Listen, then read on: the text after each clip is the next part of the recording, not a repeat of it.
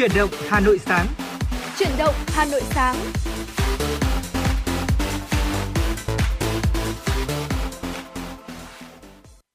Trọng Khương và Lê Thông xin chào quý vị thính giả. Thật là vui vì chúng tôi sẽ là những MC được đồng hành cùng với quý vị trong chuyển động Hà Nội sáng vào ngày hôm nay thứ hai đầu tuần.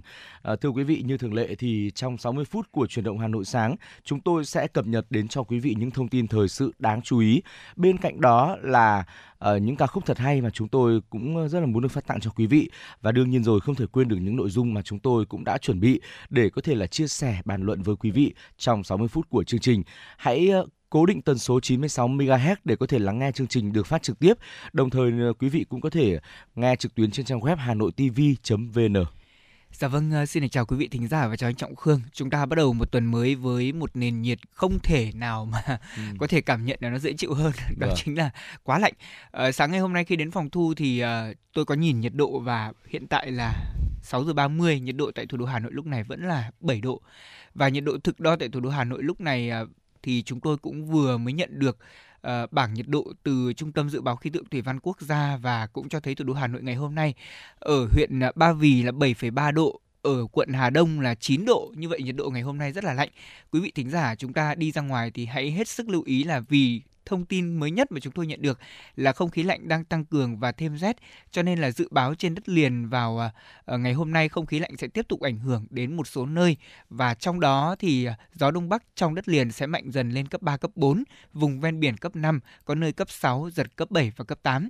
Với thời tiết như thế này thì chúng ta cần hết sức lưu ý bảo vệ sức khỏe của mình, đặc biệt là nhóm những người có các bệnh lý liên quan đến đường hô hấp thì quý vị đặc biệt lưu ý để giữ ấm cơ thể cũng như là bảo vệ sức khỏe của mình và cả gia đình để một tuần tuần làm việc của chúng ta sẽ không bị ảnh hưởng bởi những yếu tố liên quan đến thời tiết ạ. Chắc chắn là như vậy rồi ạ, và chúng tôi cũng rất là mong quý vị sẽ luôn thật là dồi dào sức khỏe để không những là đồng hành với chuyển động Hà Nội mà chúng ta còn thực hiện được những công việc mà những ngày cuối năm bận rộn chúng ta cần phải có rất là nhiều năng lượng và ngay bây giờ để mở đầu cho chuyển động Hà Nội sáng cũng như là mong muốn được tiếp tiếp thêm năng lượng uh, cho quý vị thì chúng tôi xin mời quý vị đến với một giai điệu âm nhạc.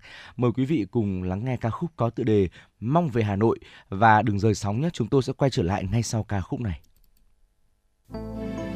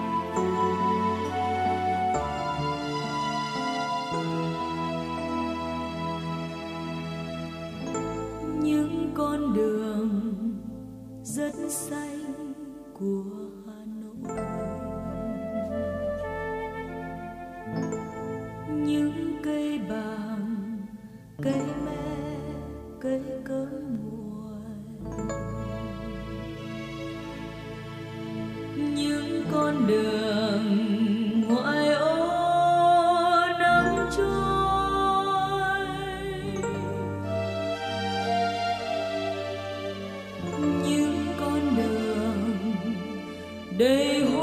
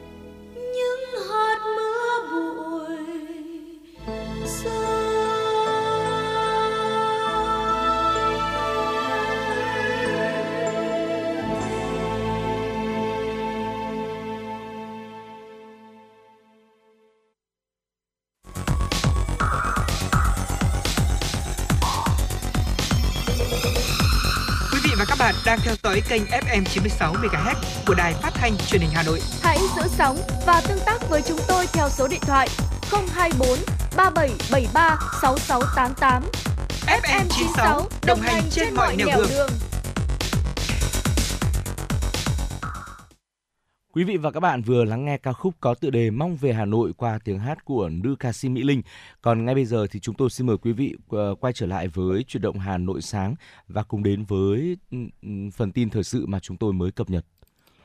Thưa quý vị và các bạn, hòa trong không khí tương bừng kỷ niệm 78 năm ngày thành lập Quân đội Nhân dân Việt Nam 22 tháng 12 năm 1944, 22 tháng 12 năm 2022 và 33 năm ngày Hội Quốc phòng toàn dân Hôm qua, tại xã Quế Long, huyện Quế Sơn, tỉnh Quảng Nam đã diễn ra lễ khánh thành khu tưởng niệm Hòn Tàu Đào Đèo Le. Chủ tịch nước Nguyễn Xuân Phúc đã tới dự phát biểu tại buổi lễ và thực hiện nghi lễ cắt băng khánh thành khu tưởng niệm. Phát biểu tại buổi lễ, thay mặt lãnh đạo Đảng, Nhà nước và với tình cảm sâu nặng của một người con của quê hương Quế Sơn anh hùng, Chủ tịch nước đã gửi đến các đồng chí lãnh đạo tỉnh Quảng Nam và huyện Quế Sơn qua các thời kỳ, các bà mẹ Việt Nam anh hùng, anh hùng lực lượng vũ trang nhân dân, cựu chiến binh, thân nhân các gia đình thương binh liệt sĩ cùng toàn thể đồng chí, đồng bào những tình cảm thân thiết và lời chúc tốt đẹp nhất. Chủ tịch nước đánh giá cao quyết tâm và nỗ lực của huyện Quế Sơn cùng ban vận động xây dựng khu tưởng niệm Hòn Tàu, Đèo Le đã huy động nguồn lực xã hội hóa xây dựng công trình khu tưởng niệm. Việc tổ chức trọng thể lễ khánh thành khu tưởng niệm cũng là dịp để ôn lại truyền thống vẻ vang, ghi nhớ và tri ân quá trình hoạt động cách mạng hào hùng, anh dũng chiến đấu hy sinh to lớn của lớp lớp các bậc tiền bối cùng đồng bào chiến sĩ Quế Sơn trong hai cuộc kháng chiến trường kỳ của dân tộc cũng như công lao to lớn của các thế hệ cha đi trước đã dày công tạo dựng nên mảnh đất Quế Sơn tươi đẹp như ngày hôm nay. Công trình khẳng định tinh thần không có gì quý hơn độc lập tự do. Cuộc kháng chiến chống giặc ngoại xâm của đất nước ta là chính nghĩa, có ý nghĩa giáo dục truyền thống cho các thế hệ, nhất là thế hệ trẻ làm tốt công tác truyền thông, tập trung thúc đẩy chuyển đổi số an toàn, lành mạnh, bình đẳng để người dân được thụ hưởng thành quả thực sự. Đây là chỉ đạo của Thủ tướng Chính phủ Phạm Minh Chính, Chủ tịch Ủy ban Quốc gia về chuyển đổi số tại hội nghị tổng kết công tác năm 2022, triển khai nhiệm vụ năm 2023 và lễ đón nhận huân chương lao động hạng nhất do Bộ Thông tin và Truyền thông tổ chức ngày hôm qua tại Hà Nội. Tổng Bí thư Nguyễn Phú Trọng, Chủ tịch nước Nguyễn Xuân Phúc, Chủ tịch Quốc hội Vương Đình Huệ gửi lãng hoa chúc mừng Cùng dự có đồng chí Nguyễn Trọng Nghĩa, Bí thư Trung ương Đảng, trưởng ban tuyên giáo Trung ương. Phát biểu ý kiến chỉ đạo, Thủ tướng Phạm Minh Chính nhấn mạnh lĩnh vực thông tin truyền thông có vị trí quan trọng và ngày càng quan trọng cần thiết hơn trong bối cảnh cuộc cách mạng công nghiệp lần thứ tư đang diễn ra mạnh mẽ. Nêu rõ truyền thông là lĩnh vực truyền cảm hứng cho đổi mới sáng tạo cho Việt Nam trong kỷ nguyên số. Thủ tướng khẳng định năm 2022, toàn Đảng, toàn quân và toàn dân ta dưới sự lãnh đạo của Trung ương Đảng đứng đầu là Tổng Bí thư Nguyễn Phú Trọng đã đạt được nhiều thành tựu quan trọng đạt 14 trên 15 chỉ tiêu đã đề ra, kinh tế vĩ mô ổn định, kiểm soát lạm phát, các cân đối lớn được bảo đảm, độc lập chủ quyền toàn vẹn lãnh thổ được giữ vững, công tác đối ngoại được đẩy mạnh, cuộc sống của nhân dân được cải thiện. Có được thành tựu quan trọng như vậy là nhờ sự lãnh đạo của Đảng, sự quản lý của nhà nước, sự vào cuộc của nhân dân và doanh nghiệp. Trong đó có sự đóng góp của Bộ Thông tin và Truyền thông. Thay mặt chính phủ, Thủ tướng chúc mừng thành tích mà Bộ Thông tin và Truyền thông đạt được trong năm 2022.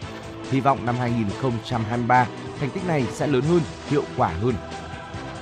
Hôm qua, Ủy viên Trung ương Đảng, Chủ tịch Trung ương Hội Liên hiệp Phụ nữ Việt Nam Hà Thị Nga và Chủ tịch Hội Liên hiệp Phụ nữ thành phố Hà Nội Lê Kim Anh cùng đoàn công tác đã đến thăm chúc mừng các vị chức sắc, nữ tu và đồng bào công giáo thuộc giáo xứ Hoàng Nguyên, huyện Phú Xuyên nhân dịp lễ Giáng sinh năm 2022 và Tết Dương lịch năm 2023.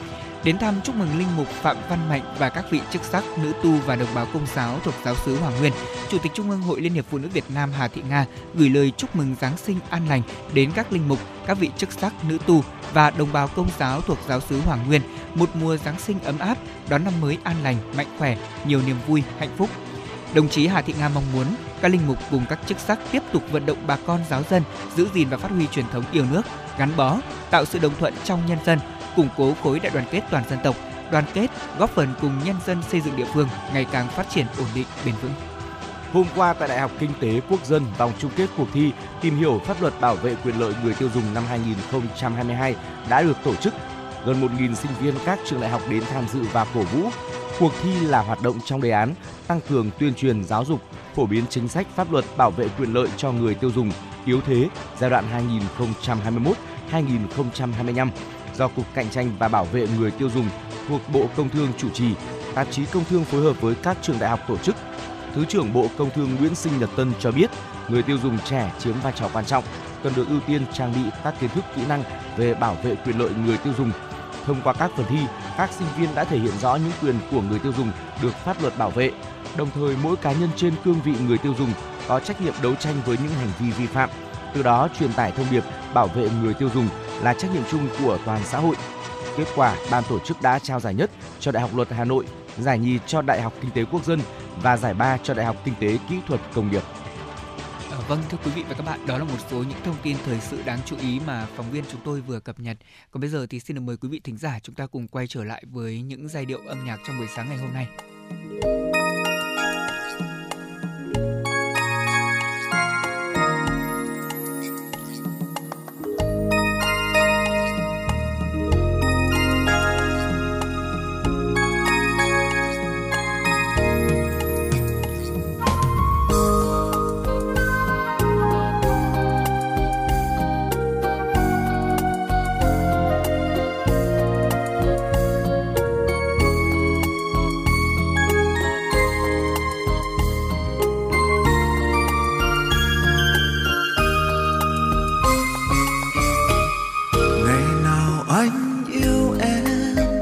anh đã quên trong cay đắng tuyệt vời.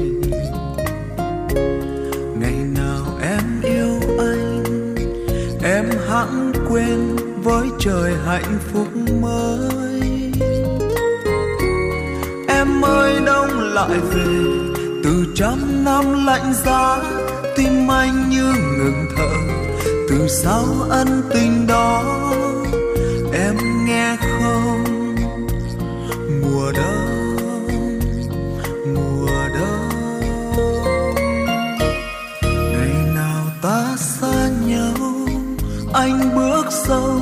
trong vũng tối nhạt nhòa. Từng mùa đông theo qua, anh đã quen với đình đời băng giá. Xưa hôn em một lần, rồi đau thương tràn lấp. Anh yêu em một ngày, và xa em trọn kiếp. Nên anh yêu mùa đông, nên anh yêu mùa đông ôi, mùa đông của anh. Anh chỉ là người điên trong vườn hoa tình ái. Anh chỉ là người say bên đường em nhìn thấy. Em đi đi, người điên không biết nhớ và người say không biết buồn. Những cuộc tình dương gian muôn đời không nghĩa lý nhưng người vẫn tìm nhau trong vòng tay tình ý. Như đôi ta, niềm yêu xưa chỉ còn một vì sao anh lẽ loi. Trời lập đông chưa em, cho lũ rơi, đi tìm giấc ngủ vui. Để mặc anh lang thang, ôm giá băng ngỡ thầm người yêu tới đêm chia ly em về, đường khuya em bật khóc. Anh xa em thật rồi, làm sao quên mùi tóc? Em hỡi em, có phải tình băng giá là tình đẹp trên thế gian?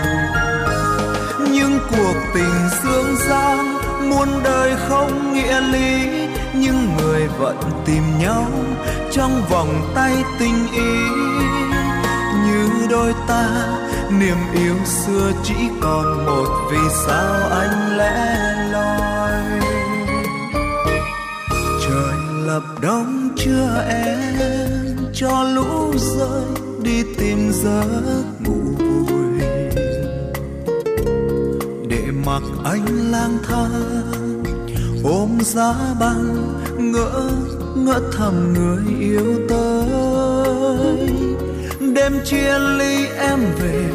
Đường khuya em bật khóc, anh xa em thật rồi, làm sao quên mùi tóc? Em hỡi em, có phải tình băng giá là tình đẹp trên thế gian? Em hỡi em, có phải tình băng giá hai chúng ta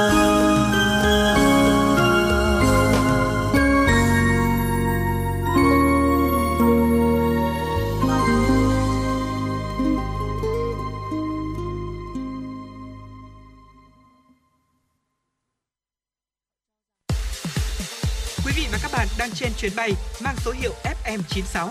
Hãy thư giãn, chúng tôi sẽ cùng bạn trên mọi cung đường.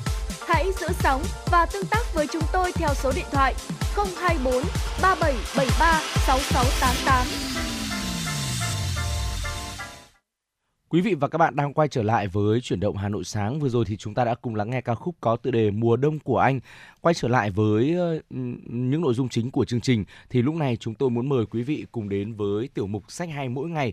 Và hôm nay thì ờ, chúng tôi muốn được ờ, giới thiệu, chia sẻ đến với quý vị quyển sách có tựa đề là Tâm lý thị trường chứng khoán, thảm họa đầu cơ và sự cuồng loạn của đám đông một tựa sách mà nghe qua ừ. gợi lên rất nhiều những sự tò mò về thị trường chứng khoán và dạ. tâm lý trong việc đầu tư vào thị trường này như thế nào thì ờ, thưa quý vị ờ, chúng tôi cũng rất là mong quý vị sẽ cùng lắng nghe những chia sẻ ngay sau đây để mình có thể có cái nhìn khái quát hơn về quyển sách này cũng như là về thị trường chứng khoán. Vâng, à, đúng như anh Khương đã nói đấy ạ. Uh, cái tựa đề của tựa sách này sẽ làm cho rất nhiều người, đặc biệt là những người đang đầu tư chứng khoán này, ừ. hoặc những người quan tâm đến chứng khoán và thậm chí là những người quan tâm chung những thông tin về kinh tế sẽ rất là quan tâm đó là có hơn 200.000 tài khoản chứng khoán đã được mở mới trong tháng 11 năm 2021 và đây là con số kỷ lục trong lịch sử 21 năm mở ra thị trường chứng khoán hiện nay. Điều này cho thấy là người người nhà nhà họ đều đã bắt đầu quan tâm đến trò chơi thú vị này. À, tuy nhiên thì chứng khoán không phải là một thị trường dễ nuốt và minh chứng có lẽ là chúng ta đã thấy rất rõ trong thời gian gần đây khi mà có nhiều biến động của thị trường chứng khoán ở cả trong nước và quốc tế đúng không ạ? Và để có thể nhập cuộc nhanh hơn mà bách chiến bách thắng thì cách hiệu quả nhất chính là học hỏi kinh nghiệm được đúc kết bởi những chuyên gia đi trước. Và cuốn sách Tâm lý thị trường chứng khoán, thảm họa đầu cơ và sự cuồng loạn của đám đông có lẽ là sẽ giúp cho chúng ta có được những lời khuyên bổ ích và những kiến thức rất thực tế về kinh doanh chứng khoán, từ đó giúp mọi người thay đổi cách nhìn nhận về thị trường này. Đây cũng là cuốn sách mà tôi nghĩ rằng uh, những người mà bắt đầu tìm hiểu thị trường chứng khoán thì ừ. nên có sẵn đúng không anh Khương? Vâng, chắc chắn là như vậy rồi ạ. Và trước hết thì chúng tôi muốn được uh, mời quý vị tìm hiểu về tác giả của cuốn sách George Charles Sheldon, tác giả của cuốn sách Tâm lý thị trường chứng khoán. Ông xuất thân là nghiên cứu sinh tại Đại học Columbia, từng bắt đầu với những công việc như là phóng viên tin tức, chuyên viên thống kê và còn là biên tập viên của tạp chí Wall Street Journal. Nhưng ông đã biến cuộc sống của mình thêm phần thú vị với những công việc không liên quan đến ngành nghề mà mình được đào tạo. Những cuốn sách của Sheldon viết không nhiều, nhưng mà tâm lý thị trường chứng khoán là tác phẩm đủ để khẳng định những tri thức của ông để lại cho các nhà giao dịch, dù là trực tiếp hay gián tiếp. Hơn ai hết, tác giả luôn muốn những giá trị học thuật này sẽ là nền tảng cơ bản giúp nhà giao dịch có cái nhìn sâu sắc hơn về thị trường chứng khoán. Tâm lý thị trường chứng khoán xuất bản lần đầu năm 1912. Dù đã ra mắt từ rất lâu nhưng cho đến hiện tại thì ờ, nó vẫn còn nguyên giá trị. Đã qua đến hơn 100 năm rồi thưa quý vị. Và như chính tác giả đã nói khi bạn nhận thức được đúng về ờ, tâm lý đám đông cũng như là lúc bạn có thể bước vào thị trường chứng khoán rồi và khám phá những điều thú vị và hơn cả là những bí mật ẩn giấu sau trò chơi kinh doanh vĩ đại nhất mọi thời đại. Một cuốn sách nhỏ gọn, chỉ tầm 200 trang thôi và với 8 phần trình bày rất dễ hiểu, logic, tác giả đưa ra một số lời khuyên hữu ích cho các nhà đầu tư cá nhân. Đó là gì thì xin mời quý vị tiếp tục lắng nghe nhé. Vâng, ờ, đầu tiên đó là vòng quay đầu cơ. Ở trong phần đầu tiên này thì tác giả đề cập đến hai khía cạnh có liên quan đến tâm lý đầu tư chứng khoán. Thứ nhất là tâm lý của công chúng sẽ tác động như thế nào tới thị trường? Và thứ hai là thị trường bị tác động bởi tâm lý đó sẽ diễn biến ra sao? Và đặc biệt tâm lý của một nhà đầu tư hay kinh doanh sẽ bị ảnh hưởng như thế nào tới khả năng đạt được lợi nhuận của họ? Và liệu rằng thì họ có vượt qua được khó khăn do chính những kỳ vọng, lo sợ và sự dè dặt cũng như ngoan cố của bản thân mình gây ra hay không. Tác giả cho rằng hai khía cạnh này có tầm quan trọng tương đương nhau trong chứng khoán và ông sẽ giải thích phân tích với chúng ta một cách chi tiết nhất thông qua nội dung của chương đầu tiên này. Điều thứ hai đó là suy luận ngược và những hệ lụy.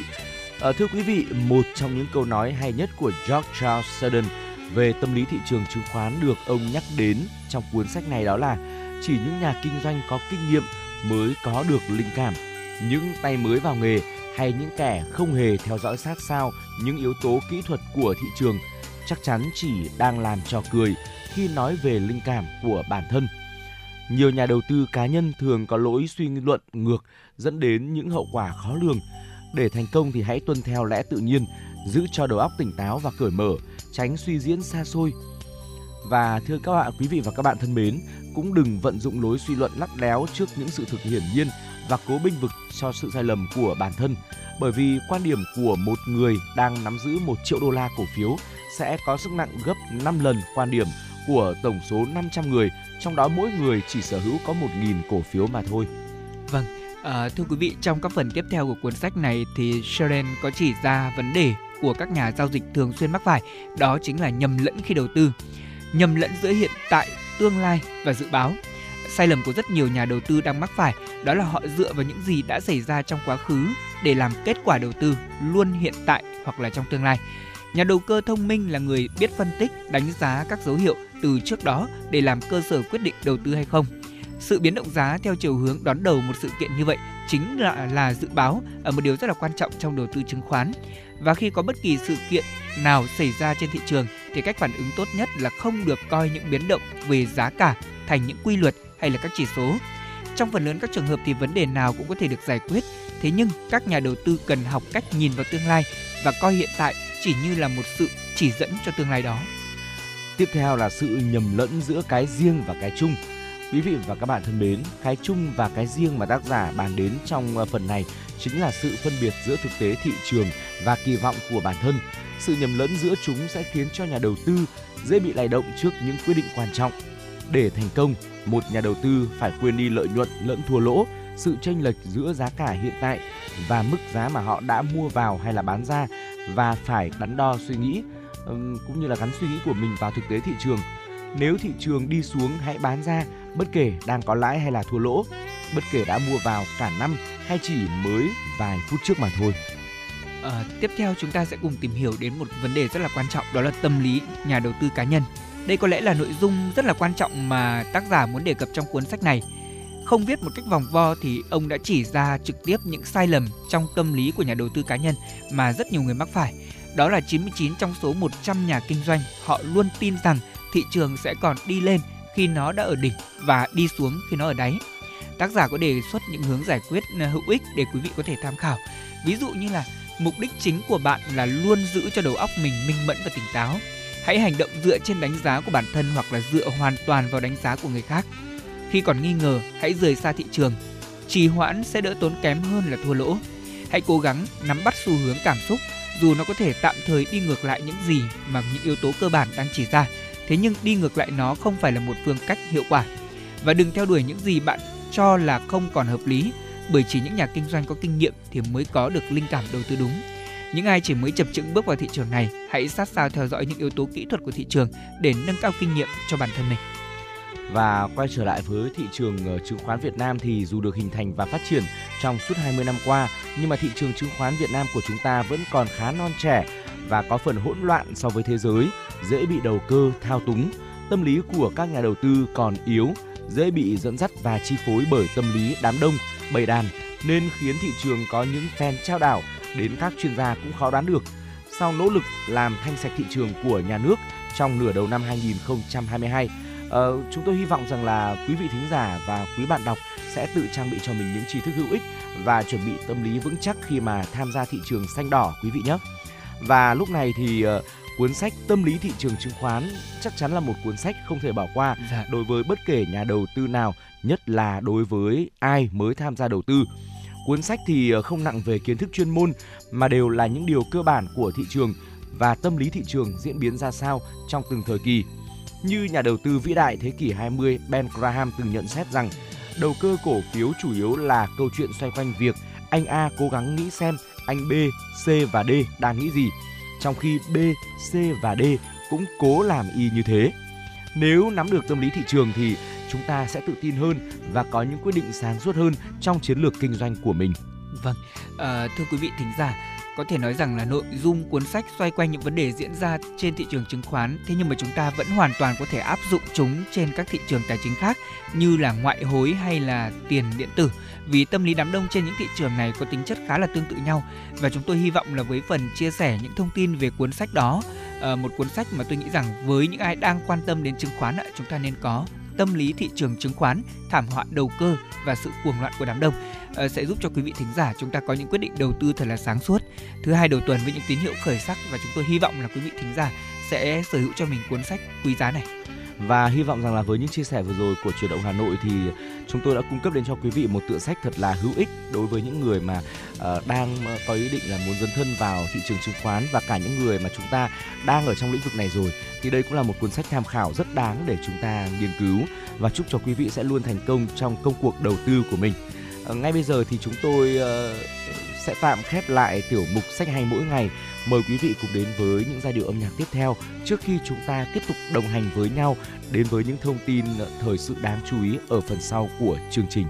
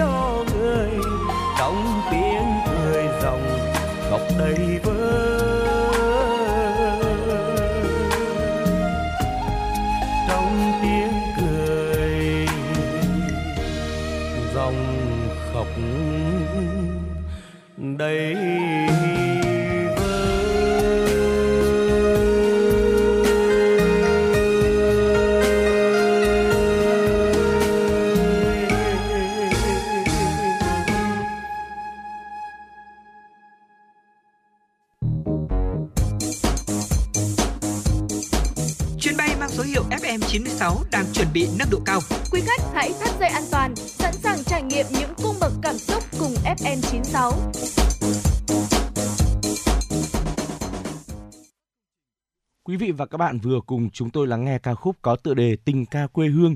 Còn bây giờ thì xin mời quý vị quay trở lại với chương trình cố định tần số 96 MHz, lắng nghe một số thông tin thời sự quốc tế đáng chú ý sau đây. Thưa quý vị và các bạn, Tổ chức Y tế Thế giới WHO nhận định tình trạng biến đổi khí hậu làm gia tăng sự bùng phát của dịch tả trên toàn cầu. Tại cuộc họp báo mới đây tại Thụy Sĩ, chuyên gia của WHO tiến sĩ Philippe Barroza cho biết dịch tả thường bùng phát ở những nước mà phải chật vật đối phó với nghèo đói, xung đột và khủng hoảng nhân đạo và ở những nơi người dân không được tiếp cận với nước sạch. Tuy nhiên, các đợt bùng dịch tả trong năm nay cho thấy một yếu tố nữa làm gia tăng dịch bệnh này là biến đổi khí hậu gây ra hạn hán, lũ lụt, lốc xoáy. Theo WHO, chưa bao giờ các đợt dịch tả bùng phát cùng lúc ở nhiều nơi như hiện nay. WHO đang hỗ trợ ứng phó với dịch tả bùng phát tại 29 quốc gia, trong đó có Haiti, nước đã ghi nhận hơn 1.200 ca mắc bệnh tả, hơn 14.000 ca nghi mắc và 280 ca tử vong. Dịch tả cũng lan khắp vùng sừng của châu Phi và Sahel, nơi từng trải qua trận lũ lụt nghiêm trọng, gió mùa mạnh chưa từng có và cả lốc xoáy. Từng chỉ ghi nhận các ca bệnh tả lẻ tẻ, song từ đầu năm đến nay thì Pakistan cũng đã phát hiện hơn 500.000 trường hợp, chủ yếu trong các đợt lũ lụt nghiêm trọng xảy ra vừa qua. Dịch tả cũng tiếp tục lây lan tại Syria, đến nay đã có 96 người tử vong. Cuối tháng 11 vừa qua, chính phủ của nước này đã nhận 2 triệu liều vaccine phòng bệnh tả từ Liên Hợp Quốc và triển khai tiêm phòng cho người dân. Tuy nhiên thì vaccine mới chỉ được triển khai tại các khu vực do chính phủ kiểm soát mà chưa tới được những vùng khác. Cảnh báo về tình trạng khan hiếm vaccine phòng bệnh tả, tiến sĩ Barroza cho biết kho dự trữ toàn cầu về vaccine phòng bệnh tả do WHO quản lý đang dần cạn kiệt và giảm xuống mức thấp nghiêm trọng. Các nhà đàm phán Liên minh châu Âu EU ngày hôm qua đã đạt được thỏa thuận về việc cải cách thị trường carbon của khối, vốn là công cụ chính sách chủ chốt của EU trong cuộc chiến chống biến đổi khí hậu. Trong tuyên bố, Bộ trưởng Bộ Môi trường Cộng hòa Séc, nước đang là chủ tịch luân phiên EU, ông Marian Jureka nhấn mạnh thỏa thuận sẽ cho phép EU đáp ứng các mục tiêu về khí hậu trong các lĩnh vực then chốt của nền kinh tế, đồng thời bảo đảm hỗ trợ hiệu quả cho người lao động và doanh nghiệp nhỏ dễ bị tổn thương nhất. EU đặt mục tiêu đến năm 2020 giảm 55% lượng khí thải so với mức ghi nhận năm 1990, đóng góp đáng kể cho nỗ lực toàn cầu trong cuộc chiến chống biến đổi khí hậu. Để đạt được mục tiêu này, thị trường carbon của EU cần được cải cách để cắt giảm khí thải nhanh hơn, yêu cầu khoảng 10.000 nhà máy điện và nhà máy công nghiệp mua giấy phép phát thải CO2. Các nhà đàm phán bất đồng về thời điểm chấm dứt cấp phép phát thải CO2 miễn phí mà EU dành cho các ngành công nghiệp của khối để bảo vệ họ trước sự cạnh tranh của các nước ngoài khối. Số lượng những giấy phép này sẽ giảm xuống khi EU áp thuế carbon đối với hàng hóa nhập khẩu. Biện pháp được đưa ra để bảo vệ các công ty của EU trước các đối thủ ngoài khối. Trong một thông báo, Hội đồng châu Âu cho biết sau 30 giờ đàm phán, bắt đầu từ ngày 16 tháng 12, các nhà đàm phán đã nhất trí nâng mục tiêu cắt giảm khí thải ở các ngành trong hệ thống thương mại khí thải châu Âu lên tổng cộng 62% vào năm 2030. Mới đây, Bộ Y tế Ukraine thông báo Ngân hàng Thế giới WB sẽ cấp cho nước này khoản vay là 100 triệu euro, tức 105,9 triệu đô la Mỹ để khôi phục hệ thống chăm sóc sức khỏe. Theo đó, khoản tiền này sẽ được sử dụng để đáp ứng nhu cầu phục hồi và chăm sóc sức khỏe tâm thần, cải thiện và tăng cường chăm sóc sức khỏe ban đầu tại Ukraine và hiện đại hóa cũng như nâng cao hiệu quả chăm sóc bệnh nhân nội trú. Phần lớn các hoạt động chính để thực hiện dự án này dự kiến thực hiện trong giai đoạn 2023-2024. Tổng nhu cầu tài trợ cho dự án này ước tính là khoảng 500 triệu đô la Mỹ. Tháng 8 năm nay thì VKB thông báo rằng họ đang huy động 4,5 tỷ đô la Mỹ tài trợ bổ sung theo dự án chi tiêu công nhằm tăng cường năng lực hành chính tại Ukraine. Vừa qua thì VKB cũng cho biết đã phê duyệt gói hỗ trợ tài chính cho Uzbekistan bao gồm khoản vay ưu đãi cao trị giá 470 triệu đô la Mỹ và khoản vay lãi suất thấp trị giá 480 triệu đô la Mỹ. Ít nhất là 8 cảnh sát liên bang Iraq đã thiệt mạng ngày hôm qua sau khi đoàn xe chở họ bị trúng bom ở phía tây nam thành phố dầu dầu mỏ Kirkuk. Các nguồn tin an ninh cho biết vụ nổ xảy ra ở gần làng Safra, cách Kirkuk khoảng 30 km về phía tây nam. Vụ việc cũng khiến hai cảnh sát khác bị thương nặng. Hiện chưa có tổ chức hay cá nhân nào thừa nhận việc thực hiện vụ tấn công trên. Khu vực này là địa bàn hoạt động của các tay súng thuộc tổ chức khủng bố nhà nước Hồi giáo IS tự xưng. Iraq tuyên bố đã đánh bại IS vào tháng 12 năm 2017. Kể từ đó, tàn quân của tổ chức khủng bố này đã lẩn trốn tại các trung tâm đô thị, sa mạc và những khu vực hiểm trở, thường xuyên thực hiện các vụ tấn công nhằm vào lực lượng an ninh và dân thường. Trong những tháng qua, lực lượng an ninh Iraq đã tiến hành nhiều chiến dịch truy quét. Và thưa quý vị, đó là một số những thông tin quốc tế mà chúng tôi vừa cập nhật. À, anh Trọng Khương thân mến ạ, hòa cùng với không khí của một trận cầu rất đỉnh cao ngày ừ. hôm qua thì chúng ta cũng sẽ cùng uh, chia sẻ một chút những thông tin về thể thao đến quý vị thính giả. Uh, trong trận đấu ngày hôm qua giữa Argentina và Pháp đã có rất nhiều những điều kịch tính mà chúng ừ. ta có thể chứng kiến đúng không ạ? Ừ. Uh, tôi biết là ngày hôm qua thì anh Khương cũng xem trọn vẹn trận đấu này và anh uh, có thể chia sẻ một chút những cái cảm nhận của mình về uh, trận đấu này cũng như là uh, trong cái sự uh, quyết định của mình thì anh Khương ngày hôm qua đã chọn cái phần à, cảm tình nào nghiêng về hai đội tuyển này? Vâng, thực ra thì hôm qua đúng là một trận cầu không hổ danh là trận chung kết World dạ. Cup uh, vô cùng kịch tính với những màn rượt đuổi tỷ số thật là ngoạn mục và hơi tiếc một chút bởi vì là đội mà tôi ủng hộ là đội tuyển Pháp ừ. thì đã không may mắn uh, để có thể là bảo vệ thành công trước vô địch của mình. Uh, có lẽ là tâm lý của họ cũng rất là căng thẳng khi dạ. mà bước vào loạt sút loạt sút luân lưu cho nên là đã không thực hiện được những cú đá của mình một cách thành công và phải nhìn đối thủ là Argentina uh, dương cao chiếc cúp vô địch. Phải nói rằng là hôm qua thì uh, cầu thủ mà tôi thấy thích nhất vẫn là Mbappe với vâng. uh, một cú hat-trick vào lưới của Argentina. Uh, và chính vì vậy mà khi mà để thua cuộc thì có lẽ là sự tiếc nuối cũng càng lớn hơn đối với cầu thủ trẻ này. Ừ, vâng, à, tôi nghĩ rằng nhiều người cũng đồng quan điểm với anh Khương, nhất là ừ. những ai mà ủng hộ uh, cầu thủ trẻ này. À, tuy nhiên chúng ta có thể thấy rằng là Pháp đã thực sự rất cố gắng đúng không ừ. ạ? À, nhất là trong hiệp 2 khi mà Lê Thông theo dõi thì tôi thấy là quả thật là tôi đã nghĩ đến một cái kịch bản là ừ. trận đấu này sẽ uh, kết thúc với một cái phần uh, rằng co khá là lớn ừ. nghiêng về phía Pháp. Tuy nhiên là đúng là trong bóng đá thì không có chuyện gì là không thể xảy ra. Ừ. Và không biết là anh Khương có thêm thông tin thú vị nào xung quanh trận cầu này có thể chia sẻ cùng các thính giả? Uh, về những thông tin thú vị về trận cầu này thì phải nói rằng là uh, quá nhiều đúng không? tương đối là nhiều đấy và tôi nghĩ rằng là có lẽ là với những người hâm mộ thể thao thì họ cũng sẽ tìm hiểu những thông tin về uh, trận đấu cũng như là các cầu thủ dạ. và uh, cho dù là chúng ta chọn bất cứ một đội tuyển nào thì uh, có lẽ rằng là cũng không thể tránh khỏi những sự tiếc nuối về đội bóng mà mình yêu thích hoặc là chúng ta cũng thấy mãn nhãn về uh, trận cầu của cả hai đội tuyển và thấy tự hào khi mà đội tuyển mà mình lựa chọn đã lên ngôi vô địch và cũng hãy cùng chia sẻ những thông tin đấy với chương trình quý vị nhé. Vâng, à, và quý vị thân mến, bây giờ đây thì à, chúng ta sẽ cùng à, tìm hiểu thêm một chút những thông tin có liên quan đến trận đấu mà tôi nghĩ rằng là quý vị cũng rất là quan tâm. Ừ. Anh Khương thân mến ạ, mặc dù là Pháp thì không giành được chức vô địch thế nhưng mà có những thống kê chứng minh sức mạnh đáng nể của tuyển Pháp trong World Cup năm nay. Ừ. Và lấy thông điểm qua thật nhanh để anh Khương cùng quý vị thính giả chúng ta sẽ cùng điểm lại đó là thưa quý vị ờ, và các bạn ờ, Pháp đã vào chơi chung kết ở 4 trong 7 kỳ World Cup gần nhất và 3 trận chung kết trước đó thì Pháp thắng 2 vào các năm 1998, 2018 và thua 1 vào năm 2006. Ở ờ, đội tuyển Pháp cũng ghi 8 bàn trong 3 trận chung kết, trung bình là gần 3 bàn mỗi trận và họ lên ngôi với hai chiến thắng trước Brazil, Croatia trong khuôn khổ 90 phút. Ở đội duy nhất thắng được Pháp ở chung kết, đó là Italy, nhờ loạt đá phạt đền cũng rất cân não. Ở thành tích ấn tượng của Pháp trong 24 năm qua có thể sánh ngang với cả Brazil, giai đoạn 1950-1970 với 4 trận chung kết sau 6 kỳ, hay là với Đức ở giai đoạn 1966-1990 với 5 trận chung kết sau 7 kỳ và Pháp cũng đang là đội ờ, duy nhất ở thế kỷ 21 họ tạo ra được sự áp đảo, đều đặn và ổn định tương tự như vậy. Và trong các giai đoạn kể trên thì uh, chúng ta thấy là Brazil cũng đã 3 lần vô địch World Cup sau 4 trận chung kết, còn Đức thì họ có hai lần lên ngôi sau 5 trận chung kết và Pháp thì cũng đang tìm kiếm chức vô địch thứ ba của mình. Mặc dù là có thể nói kết quả ngày hôm qua không nghiêng hoàn toàn về Pháp, thế nhưng mà có thể thấy rằng là như anh Khương nói đấy ạ, uh, Mbappe cùng với đồng đội của mình uh, đã được ghi nhận trong mắt của người hâm mộ vì sự ừ. cố gắng của họ chắc chắn rồi ạ. Và mặc dù là còn tiếc nuối nhưng mà tôi tin rằng là đội tuyển Pháp sẽ nhanh chóng vực dậy và sẽ đạt được những thành công lớn hơn trong tương lai. Bởi vì cầu thủ trẻ Mbappe thì anh ta còn vẫn còn rất là trẻ còn rất là nhiều cơ hội ở phía trước. À, tuy nhiên thì cũng phải nói rằng là Argentina vô địch thật là thuyết phục với sự tỏa sáng của Messi gần dạ. như là cánh tim cho Argentina trong uh, buổi tối ngày hôm qua. Và dường như là thần may mắn cũng nghiêng về Messi về Argentina khi mà ở những pha tấn công uh, cuối trận uh, tưởng đâu là đội tuyển Pháp sẽ có một bàn thắng thứ ba để có thể là định đoạt số phận trận đấu nhưng mà đã uh, họ đã không thể tận dụng được cơ hội của mình. Cuối cùng thì phải trả giá trong loạt, loạt suất luân lưu thưa quý vị.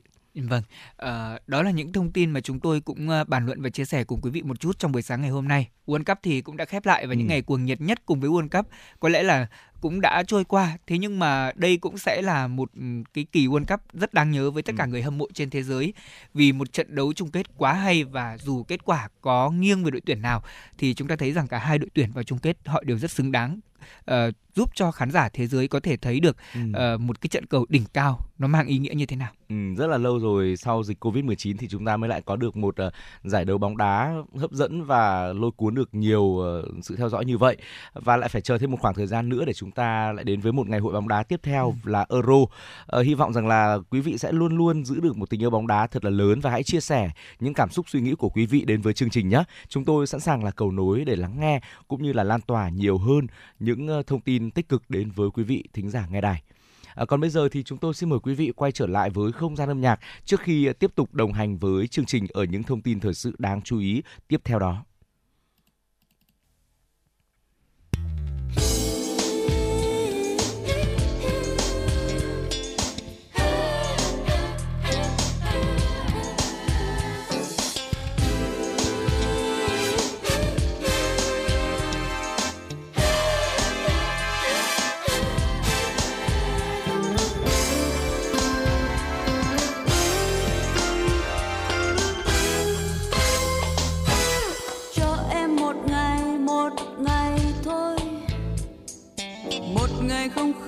Khoái chờ đợi. Một ngày không mưa rơi mưa rơi buồn tuổi một ngày không tê tái theo mây. Cho em một ngày một ngày thôi. Một ngày không có đêm vời vợi. Một ngày đôi chân đôi chân không mệt mỏi. Đường về không có lá thu rơi. Là một ngày anh đến.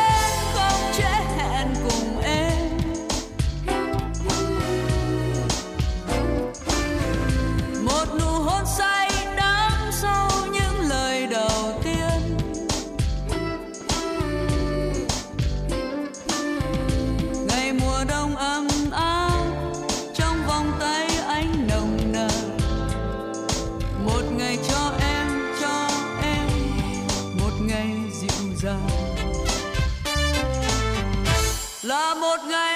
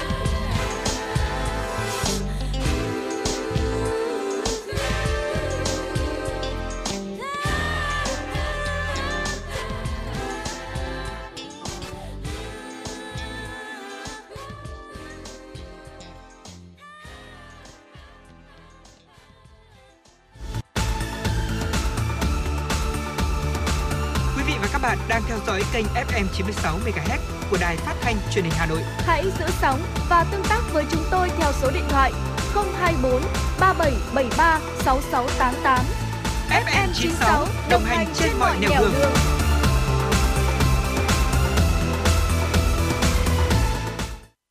Quý vị và các bạn vừa lắng nghe giọng ca Hồng Nhung với ca khúc Cho em một ngày. Còn ngay bây giờ, hãy tiếp tục lắng nghe những thông tin thời sự đáng chú ý chúng tôi gửi đến cho quý vị. Thưa quý vị và các bạn, những nghiên cứu về văn hóa Hàn Quốc trong nhiều năm vừa qua nay đã được Bảo tàng Dân tộc học Việt Nam hiện thực hóa bằng một phòng trưng bày riêng về Hàn Quốc, chính thức mở cửa đón khách tham quan bắt đầu từ ngày Chủ nhật hôm qua. Sự kiện khai trương phòng Hàn Quốc truyền thống và hiện đại nằm trong chuỗi hoạt động kỷ niệm 30 năm thiết lập quan hệ ngoại giao giữa Hàn Quốc và Việt Nam. Đại sứ quán Hàn Quốc tại Việt Nam, Viện Hàn Lâm Khoa học Xã hội Việt Nam, Bảo tàng Dân gian Quốc gia Hàn Quốc, Trung tâm Văn hóa Hàn Quốc tại Việt Nam cùng một số tổ chức văn hóa khác đã tham dự lễ khai trương này trưng bày giới thiệu câu chuyện về cuộc sống thường ngày của người dân Hàn Quốc thông qua việc tái hiện nhà truyền thống Hanok ở thời Joseon và chung cư loại hình nhà ở phổ biến nhất thời đại hiện đại của Hàn Quốc. Thông qua trưng bày cấu trúc về nhà ở, các vật dụng về ngành trong cuộc sống sinh hoạt đã thể hiện đồng thời nét văn hóa truyền thống và hiện đại của Hàn Quốc. Chuyển sang một thông tin đáng chú ý tiếp theo, thưa quý vị, vào ngày hôm qua, Quận ủy, Hội đồng nhân dân, Ủy ban nhân dân, Ủy ban Mặt trận Tổ quốc Việt Nam quận Ba Đình tổ chức triển lãm 50 năm chiến thắng Hà Nội Điện Biên Phủ trên không. Quận Ba Đình viết tiếp trang sử vàng tại di tích lịch sử Hồ Hữu Tiệp và xác máy bay B-52 bị quân dân thủ đô Hà Nội bắn rơi vào ngày 27 tháng 12 năm 1972 ở phường Ngọc Hà. Triển lãm là hoạt động có ý nghĩa quan trọng nằm trong chùm hoạt động kỷ niệm 50 năm chiến thắng Hà Nội Điện Biên Phủ trên không của quận Ba Đình triển lãm là dịp tuyên truyền giáo dục sâu rộng trong cán bộ, đảng viên và các tầng lớp nhân dân về chiến thắng đã góp phần quan trọng đưa cuộc kháng chiến chống Mỹ cứu nước đi đến thắng lợi.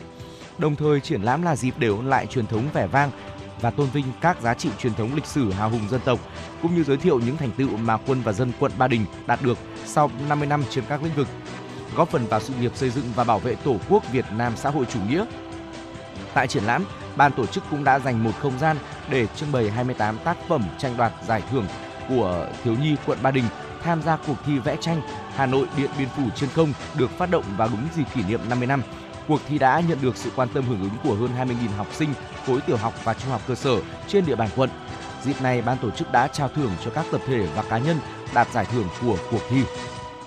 Thưa quý vị và các bạn, theo thống kê của Bộ Nông nghiệp Phát triển nông thôn từ đầu năm 2022 đến nay, xuất khẩu phân bón đã chính thức cán mốc con số là hơn 1 tỷ đô la Mỹ, đạt hơn 1,6 triệu tấn, tăng 34% về lượng và gấp gần 2,2 lần so với cùng kỳ. Như vậy là sau 11 tháng của năm nay, kim ngạch xuất khẩu phân bón đã vượt 84% kết quả xuất khẩu của cả năm 2021 với 559 triệu đô la Mỹ. Con số hơn 1 tỷ đô la Mỹ cũng là thành tích xuất khẩu cao nhất của ngành phân bón tính đến thời điểm này. Tiến sĩ Phùng Hà, Tổng thư ký Hiệp hội Phân bón Việt Nam cho biết, nửa đầu năm nay, xuất khẩu phân bón của nước ta khá thuận lợi do xung đột Nga và Ukraine đã đẩy giá lên cao. Các quốc gia cũng gấp rút tìm mua hàng hóa và chuẩn bị cho vụ mùa. Năm 2020, Việt Nam xuất khẩu 1,16 triệu tấn phân bón với trị giá là 341 triệu đô la Mỹ. Sau hơn 6 năm, Việt Nam mới xuất khẩu được hơn 1 triệu tấn phân bón một năm. Năm 2021, cả nước xuất khẩu 1,35 triệu tấn phân bón các loại, trị giá 559 triệu đô la Mỹ, tăng lần lượt 16,4% và 64% so với năm 2020. Những đơn vị xuất khẩu phân bón lớn ở nước ta như là Đạm Phú Mỹ, Đạm Cà Mau, một số đơn vị trong tập đoàn Hóa chất Việt Nam như phân bón miền Nam, phân bón Bình Điền.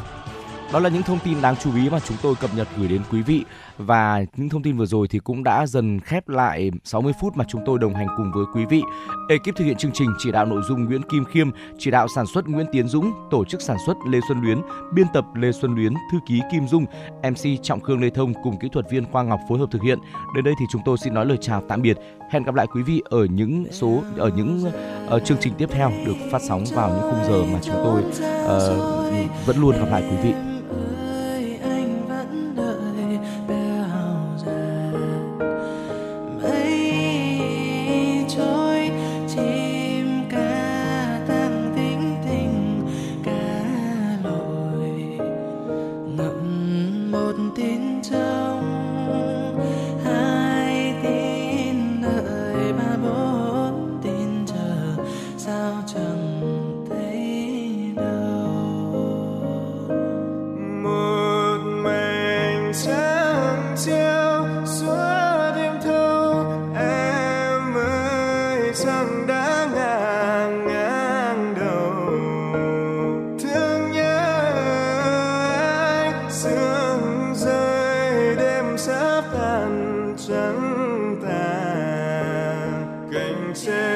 Xa có